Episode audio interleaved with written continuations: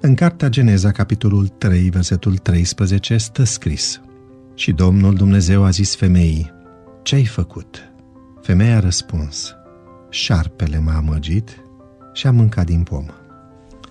Deși considerăm că este nefiresc să acceptăm sfaturi din partea copiilor noștri, poate că ar fi necesar să ne reanalizăm aceste convingeri. Pe măsură ce le permitem să-și expună, într-o manieră plină de respect, frământările, situațiile delicate pe care le întâmpină și preocupările pentru domenii valoroase, vom reuși să acționăm astfel încât să găsim soluții eficiente și să restabilim relațiile posibil disfuncționale.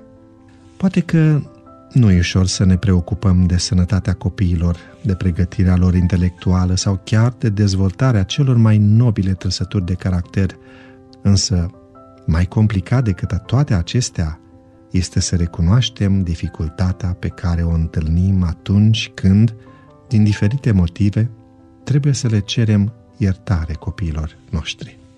Încercăm să scăpăm dintr-o situație delicată aruncând vina asupra altcuiva. Ne dorim însă ca fiii și fiicele noastre să nu urmeze acest exemplu. Dar cum oare vor învăța ei să fie sinceri și responsabili în lipsa unui model pozitiv? Este nevoie de curaj ca să ne recunoaștem vina, dar dacă o vom face, vom avea respectul celor mici. Mai mult de atât, aceștia se vor putea inspira din comportamentul nostru și vor imita în mod voit și conștient felul plăcut și natural în care ne-am purtat. Asumarea responsabilității va face bine trupului și sufletului nostru și va aduce armonie în relație.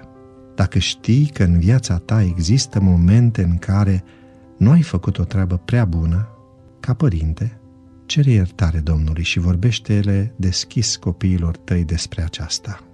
Niciodată nu este prea târziu să le transmiți că sunt iubiți necondiționat. Ei trebuie să devină mai buni prin puterea exemplului tău și nu mai înverșunați din cauza mândriei tale de a nu-ți recunoaște greșelile. Doamne, iartă-mă pentru ocaziile în care nu m-am purtat într-un mod responsabil cu copiii mei.